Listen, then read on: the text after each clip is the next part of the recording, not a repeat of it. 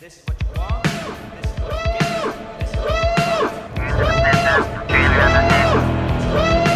what you You have located Geekfest Rants, the entertainment podcast for genre geeks like you, Shall we play a game? covering the world of vintage and current film and television since 2010, Game over, man. It's game over. featuring in depth conversations on sci fi, horror, fantasy, comics, toys, and conventions. So say we all. And now sit back, relax, and enjoy today's show.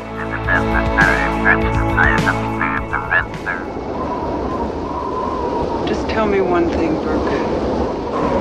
You're going out there to destroy them, right? Not to study, not to bring back, but to wipe them out. When Aliens was first released at the cinema and on video, 17 minutes of action was cut from the running time.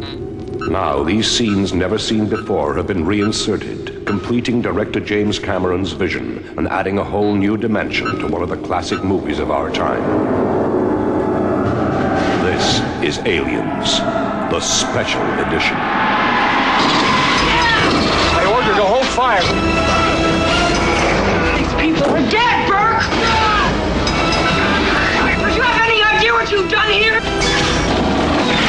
Bad call, Ripley. This time, with even more suspense.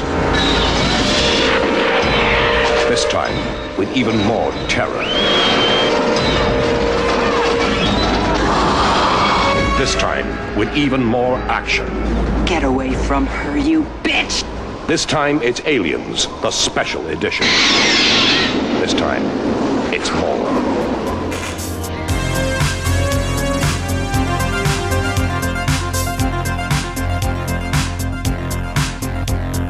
Everybody, and welcome once again to Geekfest Rants. My name is Carlos Barone, and today we are going to be joined by Steve Folks, and we are talking about director's cuts or special editions. There are many, many, many movies, most of them I would imagine are slightly older, that we went through a period where either the studio or the director would encourage and actually release an alternate version of their theatrical film different conditions. Sometimes it even happens without the directors knowing or wanting to participate. But most of the times it used to happen, you know, with their encouragement and their participation. We went through a period, I remember, where they were coming pretty regularly and, and we were eagerly waiting for them. And it would be the type of thing that it would be talked about for years and it's like oh do you know that there's an, a special edition or there's a director's version or they shot these extra scenes and and they're they're in the process of restoring them or something like that well that's something that used to happen more in the past. So what we're going to do is we're going to go through a number of the most memorable ones and especially our favorite ones, you know, that we remember, you know, from our list of director's cuts or special editions. So let's get started.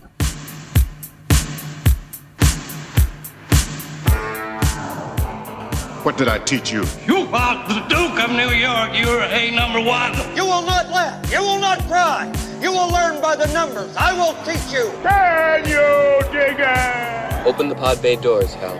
I'm sorry, Dave. I'm afraid I can't do that. That spawn of Satan. Oh, really? The Force will be with you always.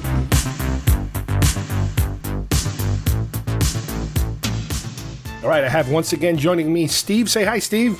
Hey, Carlos. Hey, everyone.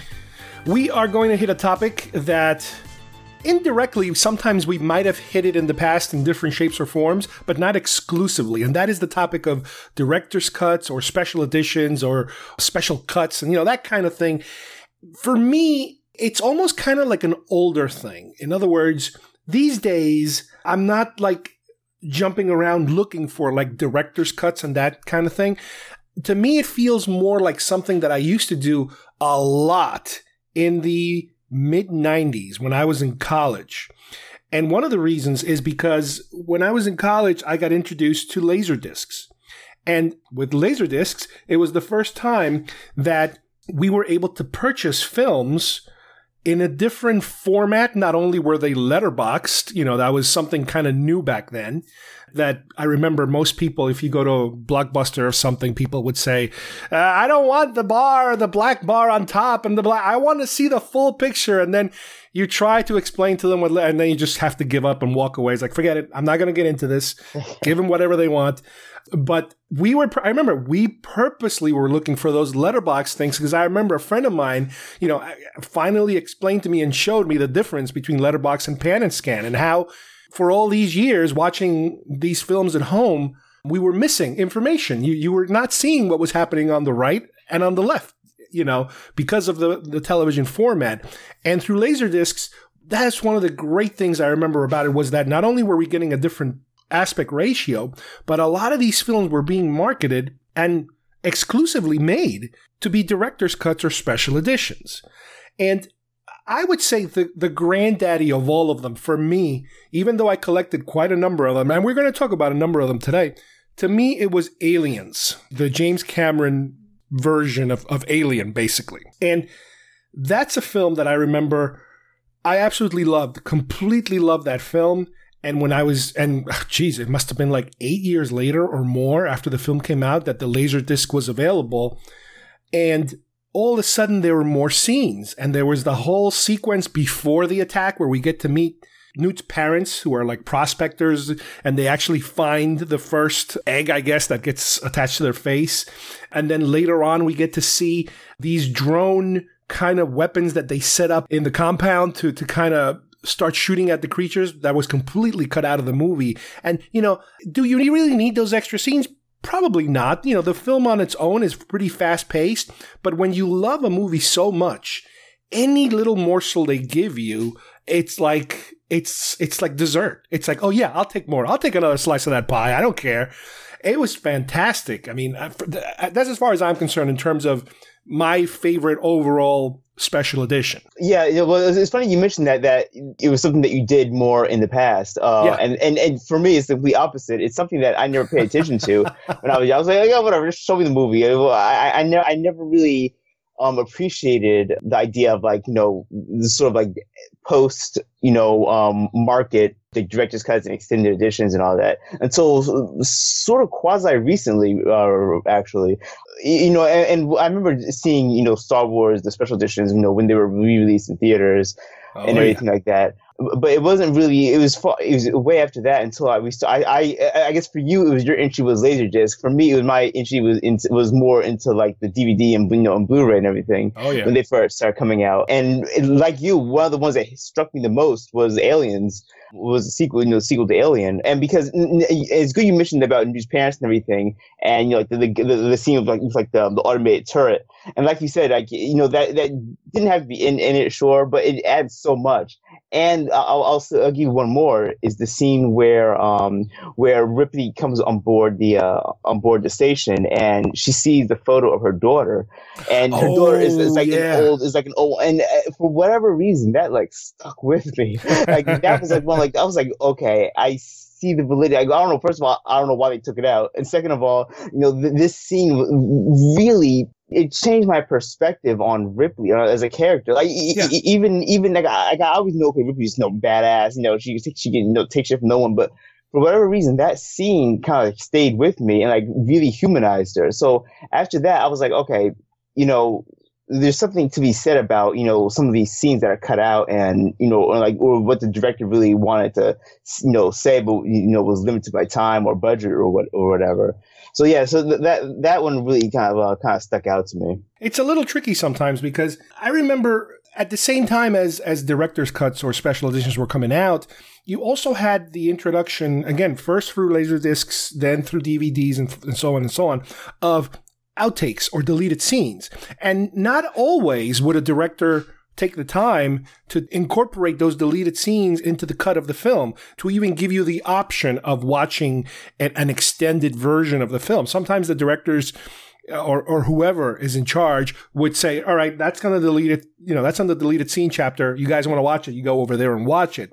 But there were times, and, and again, I, for some reason, I think it was more popular back then because I think the directors were also more involved in it in terms of them saying, yes, I also want to put together, you know, a director's cut so people can watch that too. Or, or sometimes if the directors are important enough, the studio, I think, would say to them, hey, can, would you be interested in doing a director's cut for the DVD or for the, for the Laserdisc? Uh, but again, it all depends on how important of a director you are. If you're a nobody, the studio doesn't really care and they don't want to spend any more money. They just want to pump out the film so you can buy it at home. But some directors, you know, I guess back then they, they, they had enough clout. And, you know, speaking of aliens, Alien would be my other one I remember that was also. Now, I, I, I don't remember exactly if it was considered a director's cut, but it did have, I think it was, because it did have extra scenes. It had the scene where Dallas is in in, in the cocoon, which was never put in the final film. But now I'm now I'm doubting myself if that was a director's cut or an out or, or an extra scene. Uh, but somebody like Ridley Scott, who can we can then also jump over to Blade Runner. Talk about a director's oh, cut. Many many Oh director's God. cuts. There- There's so many versions of that film. There's the the special, you know, the special cut, the, the the final cut, you know, the extent. There's so many versions. I know, and and th- there's a guy that likes to tinker and tinker, and he they let him do it because he's he's that important of the of a director. Now, again, I don't know if they would let him do it today. Today, I don't know if he has that much clout or there's enough interest for people, you know, for that sort of thing. Something tells me the you know, kind of like the, the highbrow artsy film consumer market is just not there anymore. Again, maybe I'm maybe it's old man syndrome. You know, "Oh, everything was better when I was young, and you kids don't know anything. Get off my lawn. I don't know if it's that that I'm getting hit with, but it just seems to me that more people were looking for that that specialty stuff back then, and somebody was actually producing it. I don't know about now. Now it's like I keep hearing the Snyder cut, the Snyder cut. Yeah, I'll tell you what happens. If somebody puts out the Snyder cut, nobody's going to buy it. They're going to complain about it and then nobody's going to buy it because it's like, it's not that important anymore, I think. But I'm, I'm glad at least we have some of these older ones. With Blade Runner, oh my God, you're right. It's, it's a monster. And which one do you prefer? Do you have an, a, a preference? Now, admittedly, I've only seen two cuts uh, uh, out of probably I want to say the five that exist. I've only actually seen two cuts of it. I've seen the final cut I've seen the director's cut. And so um, I've never seen the theatrical, um, like the, uh, yeah, I've never seen the actual theatrical release of it. Wow, Um, that's yeah, funny. yeah. Wow. And from, but from what I hear is the fact that it's it's very very different from the final cut because I I, Yeah. I really like the final cut. I, I I I like the way you know they and from here like the narration. It, Harrison Ford's narration is sort of removed. There's a few extra scenes now added to sort of give some more I guess more concrete you know details to what's going on. So I, I enjoyed the final cut a lot. The director's cut, it seemed like it was trying to, like, I guess he was more hands on with it. So it was, it was trying to be, it, it felt to me a bit more like, it, it felt, it felt a bit more artsy as opposed to the final cut, which seemed a bit more concrete, if that makes any sense. Yeah, yeah. The, the, there was always this doubt, you know, whether or not you know Deckard is Yeah. a, a a replicant or not, and I'm not going to tell you it's hundred percent there, but you go from like. 50% to 75%, Yeah, yeah. you know, uh, knowing whether he's one or not, because he doesn't, you know, give it to you all the way, but he, he gives you a little more that you can then make those connections. To bring up with, with these with like extra like special editions and everything is when they like the idea of going back and sort of adding scenes that, like not only adding in scenes that you originally shot and put them into the movie, but then there's the idea of going in and you know fi- well, not really filming new material, but like sort of creating you know through either CGI or you know sort of like like now that sort of blurs the line for like okay what is the intent? Is the intent here now just to sell more copies, or was that like the, your original intention, but you just couldn't see it through because of budget or you know what have or time? And uh, obviously, I speak to you know I think the biggest one, the Star Wars uh, movies, Well, which the special editions you know are re-released. You know, I mean, was did George really have all this you know in his mind that he wanted to do eventually, or was it just let's reintroduce Star Wars and make a whole bunch of new scenes out of nowhere. It was a lot. I think it was it was a mishmash of everything. It we- it was okay. He has the clout and paying for a lot of it himself, and I'm sure 20th Century Fox was paying for a lot of it too.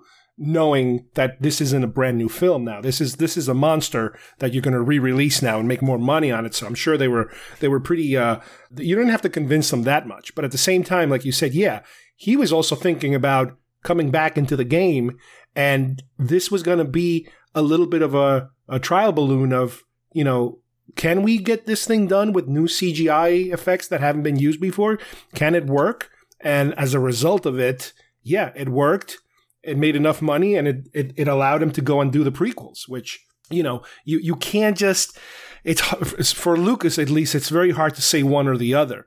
And if you remember, around this time, I think, I don't know if it was right before or right afterwards, he was also allowed to go and do, I think, like a director's cut of uh, THX 1138, where he also substituted a lot of special effects with modern special effects, which made it a lot better Again, you know, the movie's what it is, but all of a sudden it's like, wow, this looks so cool now, you know, so much more modern.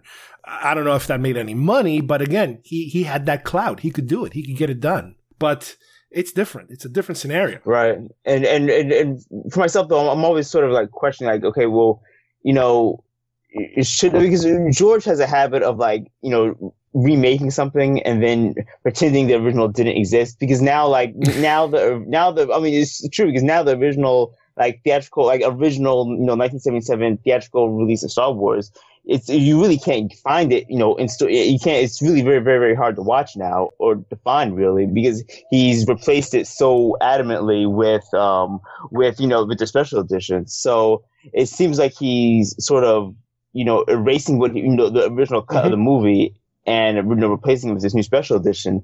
But does that sort of set a bad precedent, you know, to say like, okay, well now these directors sort of have free rein to re-edit their work and completely erase the original take of what they, you know, put out in the first place. Right. This is different than a director's cut. This is this is a, a never-ending project really. It's it's it's art that doesn't stop. It c- continues to and that's a whole other i guess it's a whole other philosophy. I don't even know there's probably a name for it. I don't know it's some kind of an art that just doesn't stop. It keeps continuing and and he's he likes that. He likes to continue to, to, to mess with i mean i'm sure he's done now because he really can't really he's not supposed to touch anything. He's retired. He, he sold it. So but uh yeah. Now, now grant on the other hand you know I think it's also the product. Star Wars does give him that ability to be able to tinker with it, you know, incessantly. And, and he did, and he continued to tinker with it.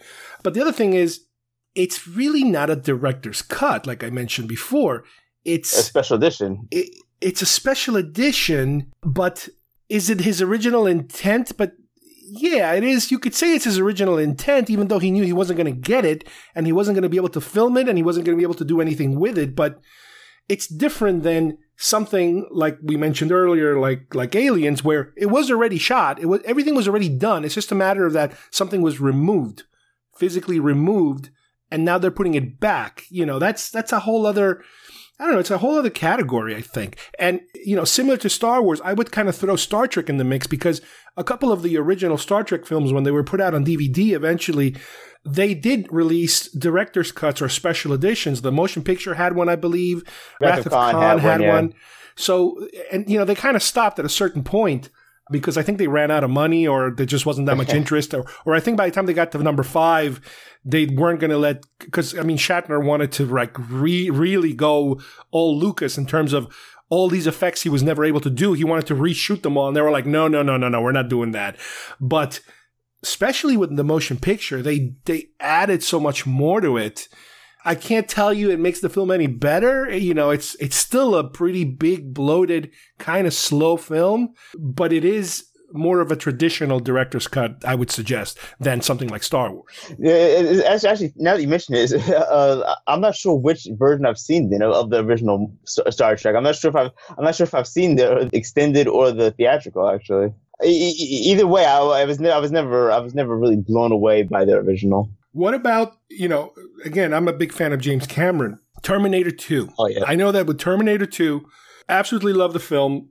And then again, when they put out the the laser disc and they added the future scenes and all these other extra scenes that eh, again it's like it's like candy. It's like you have something that's already wonderful and they give you just more of it. And it's like i couldn't say it's like i couldn't say no to any of that. I'm like yeah i'll take it. Let me have all these extra scenes because they're perfect. There's the there's also the scene where you see uh, kyle reese in, in a dream that was cut out of the film also. This is the only way you can see Michael Biehn in the sequel and it is dangerous in a way because by giving you that extra the the end coda where everything's fine in the world Yeah. you know, Sarah Connor is older and her son is older and the grandkids are, you know, everybody's older, everybody's fine. It kind of screws up the continuity of everything that comes afterwards. You know, who, who could have predicted, you know, the franchise potential of this thing, which was a monster. But it felt really good to get that, that kind of stuff, you know, in, with a movie like that. Yeah, yeah, and, and, the the whole like night, the whole Sarah like nightmare scene was pretty. That, was a great addition to it, Yeah. and, and I think you get some. You also get some extra stuff with the. I, I, I always love Miles. You know the character of Miles in Terminator 2. He's one of my favorites. So you get like an extra scene with him and his wife. So you know, I, don't know, I don't know why. I always had just like like fondness for the character of Miles in Terminator 2. um, but but you, you know you, you bring up a good point in that in the fact that um you know sometimes adding some of this stuff, especially I mean this only really happens to like the bigger name franchises, but when you when you add like scenes you know to a movie where later on it might contradict something you know in another movie or or in another medium it sort of opens up you know a sort of you know um slippery slope there. Because in star wars it would be like you know you taking out a scene of star wars. So like it's te- technically are the are the deleted scenes technically still canon you know how, how is that you know viewed upon so No, it's yeah, it's hard.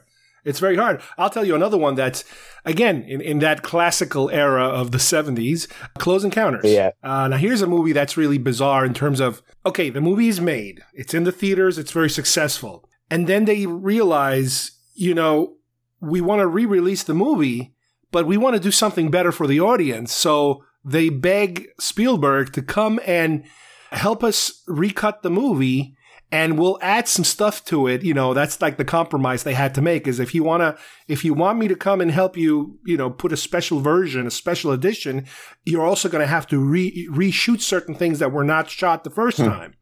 Which is a little bit of a Lucas move in a way, if you think about it. Kind of like a little bit. He's adding more content. So now you have that entire Richard Dreyfuss walking into the ship in his red suit and looking at everything that's inside, which you never got to see in the original film.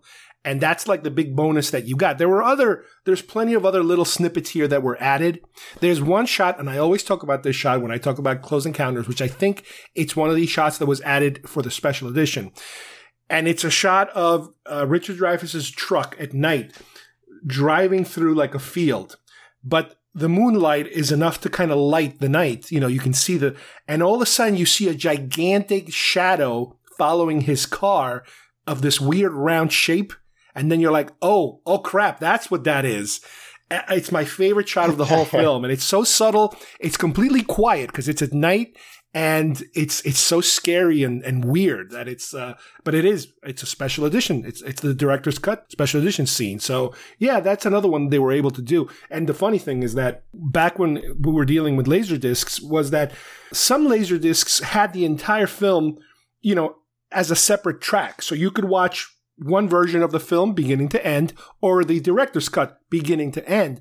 But some discs like close encounters you would have to program the film and you have to tell it. Chapter 1 chapter 4 chapter 18 chapter 25 and the earlier now again this is this is all ancient history. You're not going to understand what i'm talking about. The earlier laser discs they were kind of slow. So what would happen is whenever a chapter would change a program chapter not an entire chapter you're watching a movie from beginning to end but if you programmed like to go from chapter to chapter you would see a scene then everything would turn blue for like two seconds and then the other scene would start. There was like a pause. There was like a delay between scenes.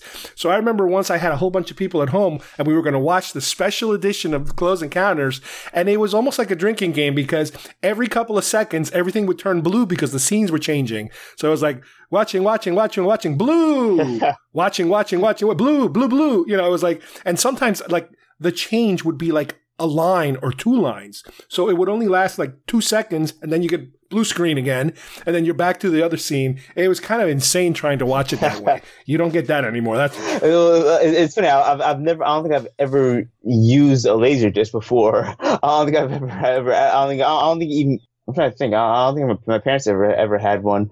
So, so I- I'm I'm assuming that um that they just were were um, probably the first real medium that these extended editions and special editions and everything could could have been easier because you, I Yeah. can't imagine VHS it being too. I mean, it, that would have had to have like a double. You would you would have had to have like you know a two pack of like a VHS or something. No, yeah, it would have to be huge. And if you remember with VHS, you know, you have the 120s, the T120 VHS, Yeah, right. and then after that, you have like the T130s, and I think T180s were the the the biggest you could squeeze into a into a cassette. But the problem was always the same: the more tape you put on the cassette, the thinner the tape is, so they would snap a lot easier. The more tape you try Yeah, to cram in there. right. But that was the whole point of laser discs was the fact that it's a higher. It, it it wasn't. It, it wasn't exactly digital. It was. It wasn't exactly completely digital. There were digital elements on the disc, but when you transferred it. You know, when you're viewing it on a on an analog television set, you would lose some of that digitalness, if you Yeah. will. Similar to like you're listening to a CD back in the uh, in the 80s, but you're the output of the CD player is going through your stereo, so it, it it's not completely all digital like it is Yeah, it's now. not. It's not. It's not So- end to end digital. Right. So the picture quality was better. The size, the amount of information you can squeeze into the discs. Now keep in mind, the discs were different speeds, different sizes, so that you could cram so much information on one. And certain players, the laser would read the top of the disc like a record player, and then it would go to the bottom and read the bottom of the of the disc. The the type that I had was the cheaper kind that I had when the disc was over, like after an hour of playing a movie, you would have to flip the disc and then continue. the man- the so like it or not, I yeah, you had to do that. And that that got crazy after a while because if you had a movie that was more than two hours long, you would have to flip the disc once and then grab a second disc to continue.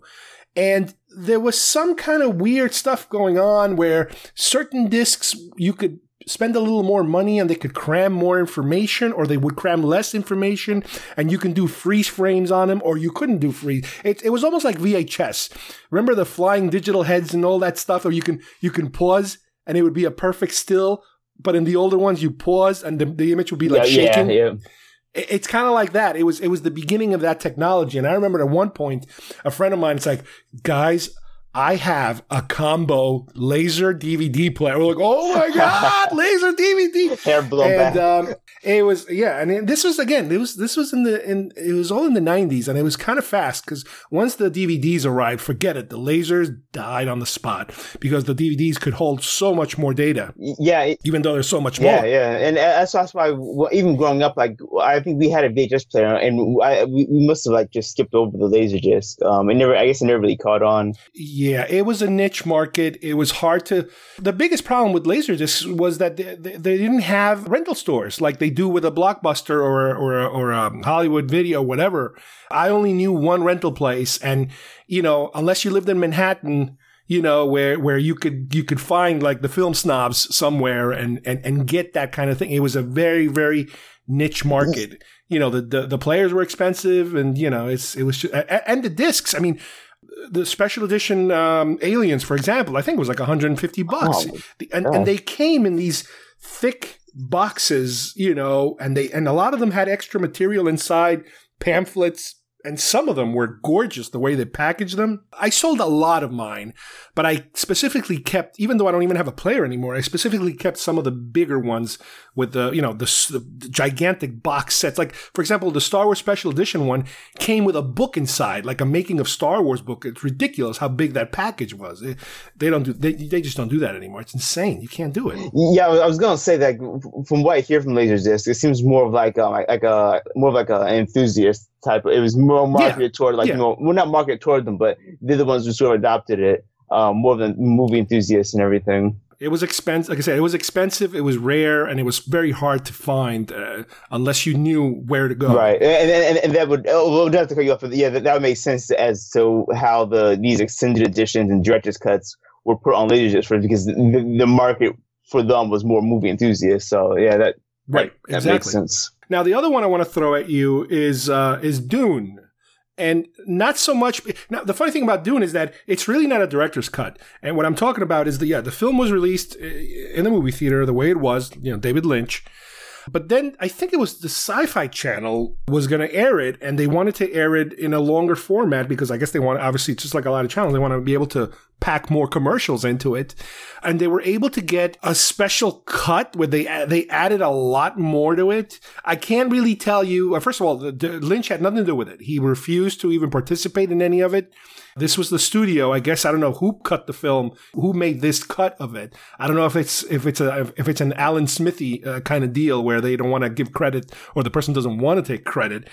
But Dune being a very difficult subject as far as the film goes to to kind of follow, I think that the the extended version of it is a little better. I actually enjoyed better because it, it clarifies things a little bit better. I'm yet to read the book, which we were just talking about it. So I'm sure the book blows it away no matter what. Yeah, yeah. I watched the original Dune, and I, am assuming I, I, it was the original cut. But it's not. It's not. It's not a short movie to begin with. So no, no, yeah, no, so no. the fact that they, they want to pad it even more was. I mean, easy. It could go longer. Like contrasting it with the with the book, I'm surprised. You know that there's probably not even like a, a longer cut. And and this goes back to what I was saying before, where these like director cuts. You know, it should be you know something to be said for the you know director had you know have like a a certain amount of content he wants to put into the movie, but either you know he can't. Mm-hmm. You know, he can't financially do it, or, you know, he can't financially swing it, or the fact that, you know, it's just, you know, just literally out of time because, you know, you have to have a, a budget for time as well.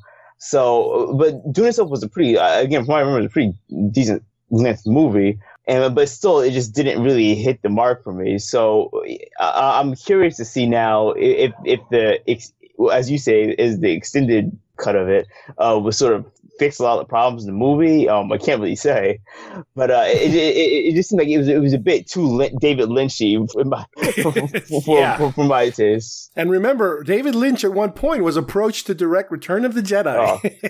Heaven forbid. really, I, I I can't see him because he's so like unconventionally. You know, I, I, he- I think he would have taken that movie in a very different direction. Right. Whatever he makes, it's him. He he cannot be a gun for hired. It's it's him. He puts himself in those films. You know, whatever is going on in his head, it's in those films. So if he's the type of director who's best directing his own material. Yeah, right, right. Because uh, now, do you have any uh, films that I haven't mentioned? Oh yeah, well, one of the films I wanted to bring up was is a smaller film uh, called Donnie Darko. Oh, yeah, yeah. and and he, this movie came out. Uh, I want to say maybe 2001, 2002, around around that time. Yeah. and it's a very weird movie. It's if, if whoever hasn't seen it, it's it's plays more into like a I I don't want to say psychological thriller, but it- it's very very mentally based movie. That makes Yeah. any sense. And, and the theatrical edition, where it was originally released, which I originally saw it, it sort of left a lot of things up in the air. It sort of left a lot of the reasoning and the um, final decision of what actually happened up to the audience. So there's a, lot, there's a lot of things that are sort of vague, not nothing's really too concrete. And at the end of it, spoiler warning, when Donnie basically dies, everything is still very ambiguous. It's not really nothing's really set in stone. And it has and it has to deal with a lot of things like time travel, and it gets into a lot of like sci-fi, Altered yeah, also- yeah, yeah, definitely a lot of altered dimensions. yeah, multi-universe kind of weird. yeah, yeah, and uh, Very trippy, very psychedelic very, very, type very. of stuff. It's a very dark film. It's very quiet. Oh yeah, I remember when when the movie came out. I saw it on video. I think it was. I'm pretty sure I saw it on video, but I remember the film had a website that you could dig through the website. It was a very weird website that would give you clues about stuff, and you would click on certain things. They were very weird. Like I forget what the term. I don't know if it was called viral back then, or if it were if they applied it to that. But they were films that that you would go to their promotional website and you would get clues and unusual information. I remember Memento was one of those, and, and Oh, Donnie Darko yeah. was another one of those that had all this weird, strange clues about the lady with the, the mailbox and this and that and the other. Is like all kinds of weird stuff. I don't remember which version I saw. I don't know if I saw the original or the director. I think I might actually own the director's cut somewhere. I'm gonna have to watch that. Yeah, and, and what I love about the, the director's cut is the fact that, and if I think if you listen to the commentary, uh, the director, I think Richard Kelly, he's, Yeah. he, he he mentions about the stuff they added in. They, in, in in the movie, there's this there's this book called The Philosophy of Time Travel. It's not it's not it's not a real book, but uh, it's it's it one like one of the um, characters in the movie wrote this book called The Philosophy of Time Travel, and in the director's cut, they sort of added like screenshots of different quotes from the fictional book, you know, philosophy of time travel, and they placed it in a way in the movie, like in different air, different scenes in the movie, so it sort of explains as it's going. I, I, you'll see a scene of Donnie, and then you know, with very, very creepy music too. They'll, show the scene of the book, of the you know, the page from the book. Detailing, you know, like um, different things that are taking place, you know, very prescient to the moment that's going on. So it, it, it's it sort of moves away from the fact that this is more of like a psychological thriller into more sci-fi and all you know sort of multi-dimensional you know time travel. Because it almost feels like a horror film at some points, and it's not really a horror film. Yeah, It's- it- like I said, it's more sci-fi. a weird genre, but, but what, what, what I like is the fact that the original cut is definitely more psychological thriller. You know, not sure what's you know, very trippy psychedelic. But the director's cut, they leaned more into the sci-fi and multi-dimensional Mm. sort of aspect of it. So, so, and, and he, he he states that in the commentary, which I thought was pretty. It was pretty. It was pretty cool. I remember also, uh, like, after seeing the film, it was one of these directors that I never heard of before, and I'm like thinking, wow, this guy's going to be like the next Lucas or the next James Cameron because he's so Yeah, out no, there. And and I was really really disappointed in terms of what happened to him afterwards. I know he did Southland Tales, I think it was. And I was like, oh man, I really didn't like it that much. And it's like I kind of haven't heard from him. Like, what did he? What has he done after that? Oh, Do? I, I- don't know. I, after Donnie Darko, I, he, he seemed to have dropped off. He, he did um, let's see, he did, yeah, he did Southland Tales. He did The Box. I never even heard of it. Domino. He, he wrote S Darko, which is the sequel to yeah. So yeah, not not a lot at all. The Goodbye Place. Yeah, Yeah, unfortunately, that happens yeah. sometimes. They they just kind of disappear. Let me throw another one at you that I forgot about. Uh, Apocalypse Now. Oh. Francis Ford Coppola. He's you know he's he's been able to get his hands on you know tweaking that film and taking a lot of the uh, deleted scenes and also adding you know more of this stuff into not, not you know not doing it from scratch, just adding more to it. And again, this is a film that's already pretty big to begin with, and adding more to it. Uh, I don't think it hurts it one bit. It's it's again, if you're really really in love with a film, it's really hard to mess it up by adding a couple of more scenes here or there. It, you know, I can't really imagine a scenario where it can kind of you know damage it. I'm not talking about Star Wars special editions because that's we'll not get to that. yeah, that those are not ex- and, we, and we, we talked about them already a little bit, but they're- not exactly director's cuts. They're they're like reinventing the film in a way, so it's a different animal altogether. yeah, And, a, and a, a similar thing I also found, like Apocalypse Now, was Dances with Wolves. They they you know they put out a, a director's cut the, of the Kevin Costner film, uh, you know, with more explanations, especially what was happening to him before he actually goes out to the west. What he what was happening to him as a as a um, as a soldier during the Civil War.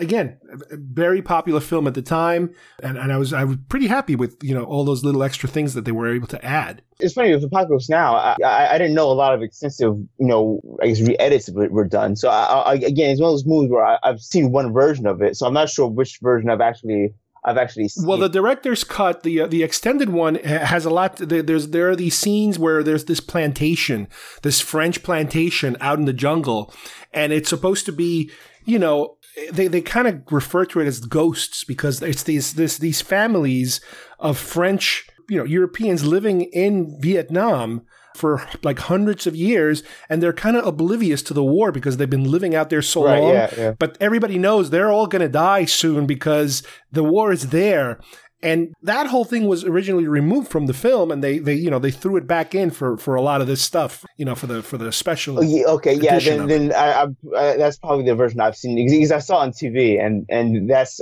I'm I'm sure Oh, okay. that that's probably because I, I do I do remember that, so I think that was probably the version I I, I did see.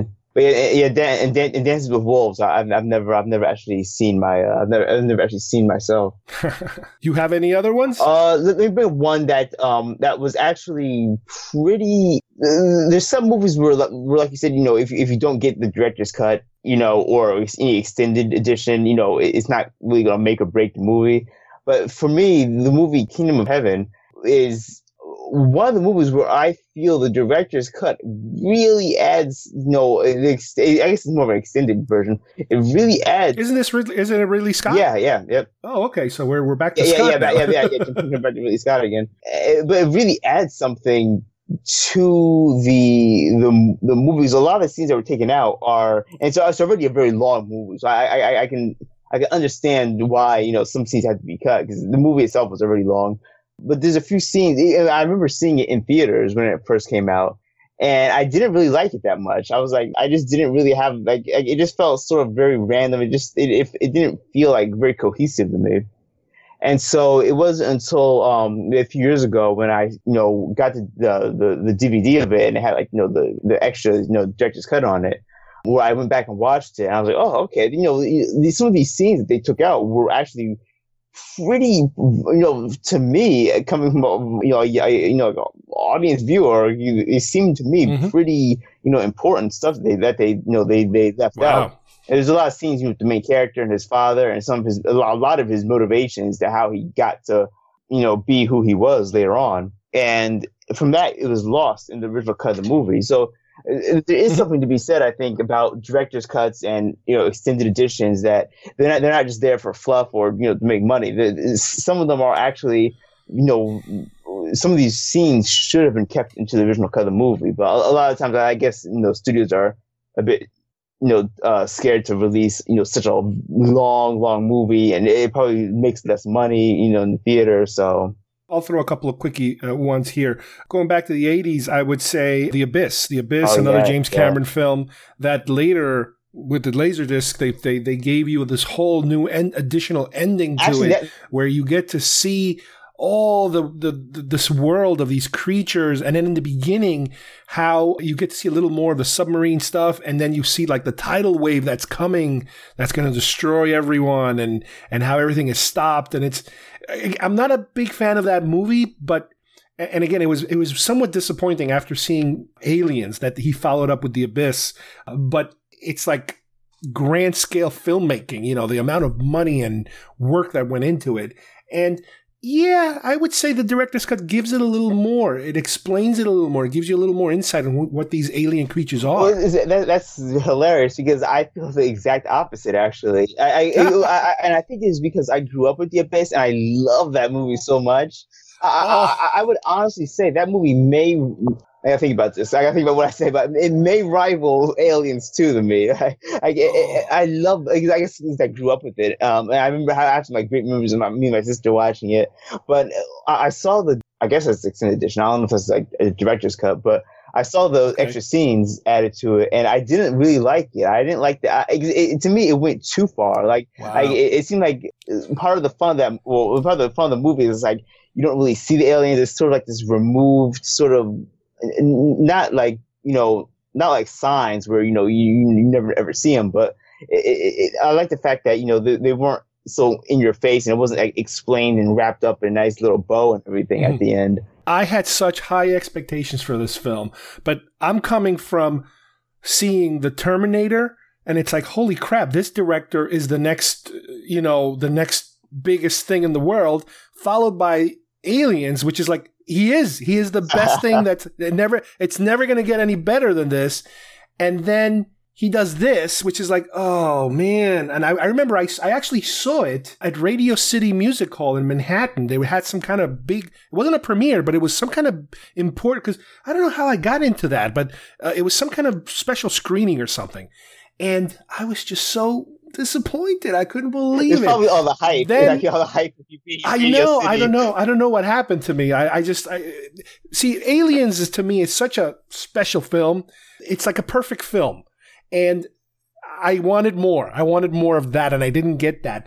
Granted, this was followed by Terminator 2, which we talked about earlier, which was oh my god, he's back to he's back to, to, to his peak of, of perfection. And I think after that we got True Lies, which Oh, yeah. I was like, okay, Not a- that was I get it, okay. And that was kind of like the, the end, you know. You know, I, I know, yeah, yeah, I I know Titanic was was was was huge, and it was a, I, I can appreciate Titanic, and I, I can I could appreciate a- A- Avatar. Yes, I could, but to me, Aliens was it. That's it. That's that's as far as you go. But the other one I wanted to mention because we kind of I kind of threw the Snyder cut at you earlier on is Watchmen. Watchmen has its own director's cut that I, I finally got to watch not too long ago, and it doesn't really help me much. But it's like, yeah, it's more of the same, just just more. It's just more of it. I I- okay, I'll take it. You know, he's a big fan of director's cuts, I guess, because a lot yeah, of a his lot films. yeah, they- apparently, you know- yeah, a lot of them are. Uh, I, I, I'm, I'm assuming he's he like gets. Uh, I'm not sure if it's the studio that tells him, you know, you know, not to go like Yeah. ease up the gas, Snyder. Uh, but then you know he has it already in the back of his mind. Maybe he wants to add in more scenes. But it, Yeah, even the even the, the the last DC couple of films that he made, you know, they they, they released a, a director's Yeah, yeah, uh, yeah. you know, versions. Um, and, and the thing about Watchmen is, is I've only seen the director. I, I've never, I've never seen the original. Yeah, I've never seen the original theatrical Oh. release. So, so to me, it's all like director's cut. It's, it, but, but isn't um, Batman vs Superman is is Snyder as well, right? yep. So, so now, Yep, now I yep, know yep. that had a very not oh, controversial, but it had a very sort of big following more for the director's cut, or I, I, I think they call it the Ultimate Edition um, instead of director's Yeah, cut. But something like that. but I, I know, like the, the the original theatrical release of Batman vs Superman is not well looked. It's not really well liked by many. But they say that the the ultimate cut um, by Snyder fixed, I guess, a lot of the issues that people had in uh, in Batman vs Superman. And the fact that they they it, it, first of all it added like a, I think a good like you know twenty minutes to the movie, and the fact that that it, explained a lot of things that were sort of very you know ambiguous in, into uh, into Batman vs Superman, which a lot of people had, had Mhm. problems with.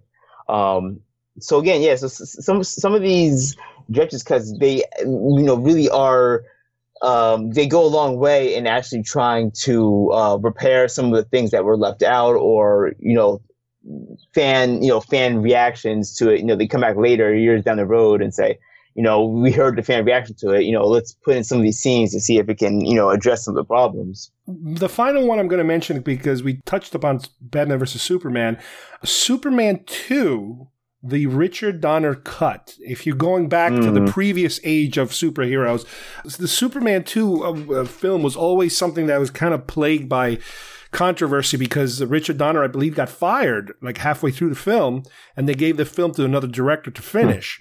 Well, back in I think it was 2006, uh, he was able to kind of return and recut the film with a lot of footage that they didn't use for that original cut. So he was able to kind of recut the film in his own, you know, under his own image uh, of what he wanted the film to look like.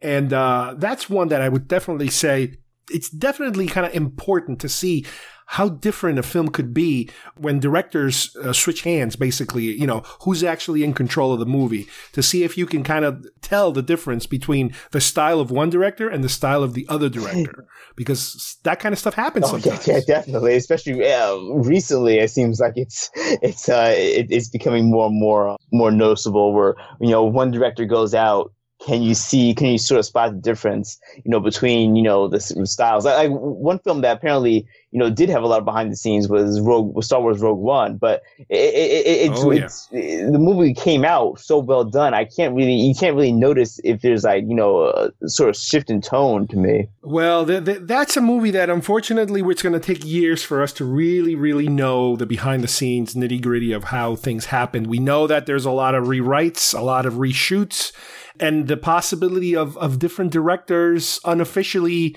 doing some stuff in there that uh, right now I'm pretty sure Disney and Lucasfilm they just won't, don't want to talk Oh about yeah, at no. this point. Th- th- but because the film was so good, yeah. because the film was so good, it kind of negates all those issues. You know, that's that's the tricky part that you usually don't get that lucky. Usually when you have so much chaos behind the scenes, the the end product is horrible, but here they they they lucked out. Yep, yeah, yeah, really. You know, looking into the future or even the present, I again maybe it's because of my age, but I, I don't really see the importance of director's cuts this day and age. They just felt more important back then, and maybe it's because of my particular mindset. I was so tuned into films and digging into, you know, wanting more uh, from a film, and now the films are coming fast and furious and and you don't even have time to breathe because the next film comes along that I think maybe I kind of lose interest or I lose uh, focus on something that I might really like that well because there's another one just right around the corner. Back then, I still now granted back then wasn't the 80s or the 70s where you you got this film once and then you had to wait like two years to see it again, you know, or something.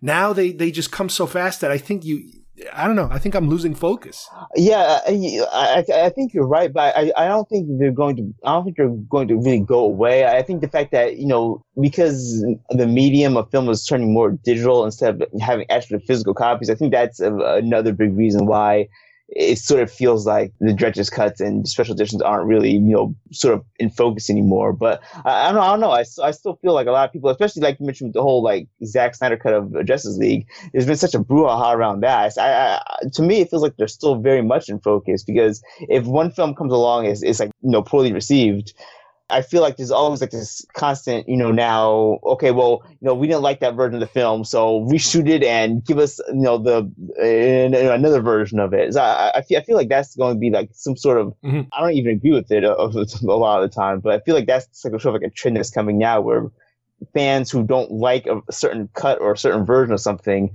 are going to get so demanding basically they're gonna you know sort of force the studio's hands into recutting or reshooting some things and giving it out like that yeah i don't know about that but again i i do remember a period where it was more important that as a matter of fact some of these films not only would they go to video, yes, as a director's cut, but sometimes they would even release them in the movie theater. I think with Blade Runner, the final cut, I saw it in the movie theater in Manhattan. I remember hmm. certain films uh, like important, like uh, The Exorcist, which is uh, I actually did a, a, piece on it recently. There was a director's cut that was aired in the theater. You know, they, they were like special events that they would first show it to you in the theater, and then they would release it, you know, to, for for the home audience. Uh, that's what I kind of don't see anymore. I don't see people making a big deal about it. I don't see a hoopla, you know, surrounding a release. It's kind of like it's here, it's there, boom, next you know, I, I, I would imagine, I think really, uh, Blade Runner probably was the last time I remember seeing a, a director's cut going to the movies. I, I think, I think the streaming media service too is sort of playing into, I think the whole like Netflix I, mentality of, you know, bam, bam, bam, give us the entire series, drop yeah. it all at once, move on to the next one. I think that plays into it as well. Yeah. Well, if along the way we we happen to run into something special we'll you know we'll save it and we'll eventually talk about it. But you know those i think those are pretty much the big ones that that i could remember as far as i can i can go that far back yeah and i, I think those are probably my the ones that we touched on um were probably my favorite uh my favorite cuts of the different films. Great.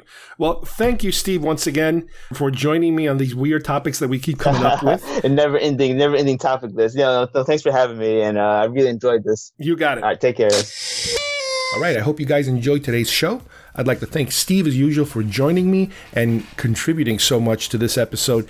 Really uh, surprised at how many individual films we can both come up with. And like I mentioned during the actual chat that we had, is that I don't see this happening these days anymore or as frequent as it used to.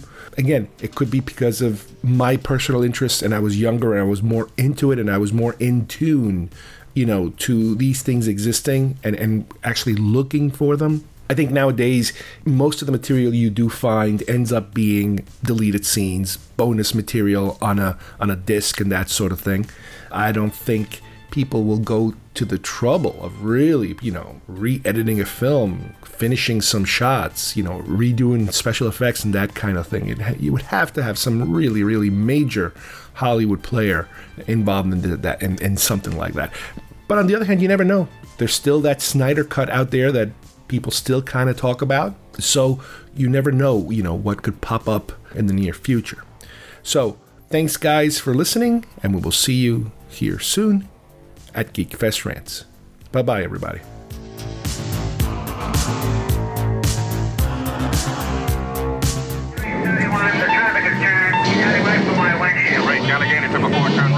Get on the heart of the 45th Recon Way. See what the hell they could be testing up there.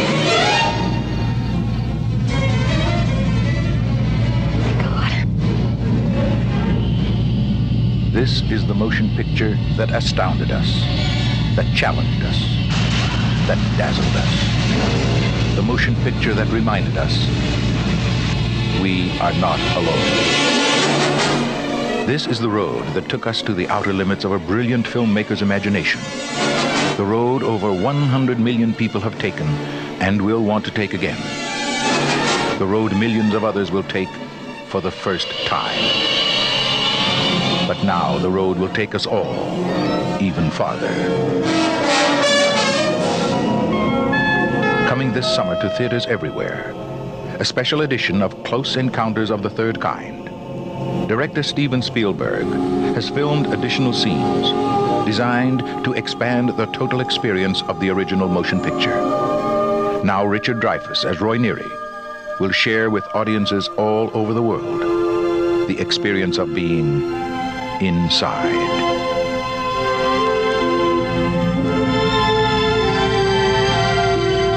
When we saw Close Encounters of the Third Kind for the first time, we wanted more. Now there is more.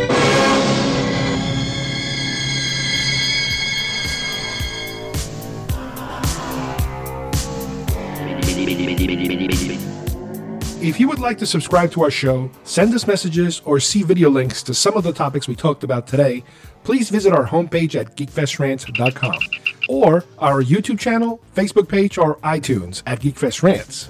I don't know what we're yelling about! Geekfest Rants is produced by Carlos Perone, copyright 2019.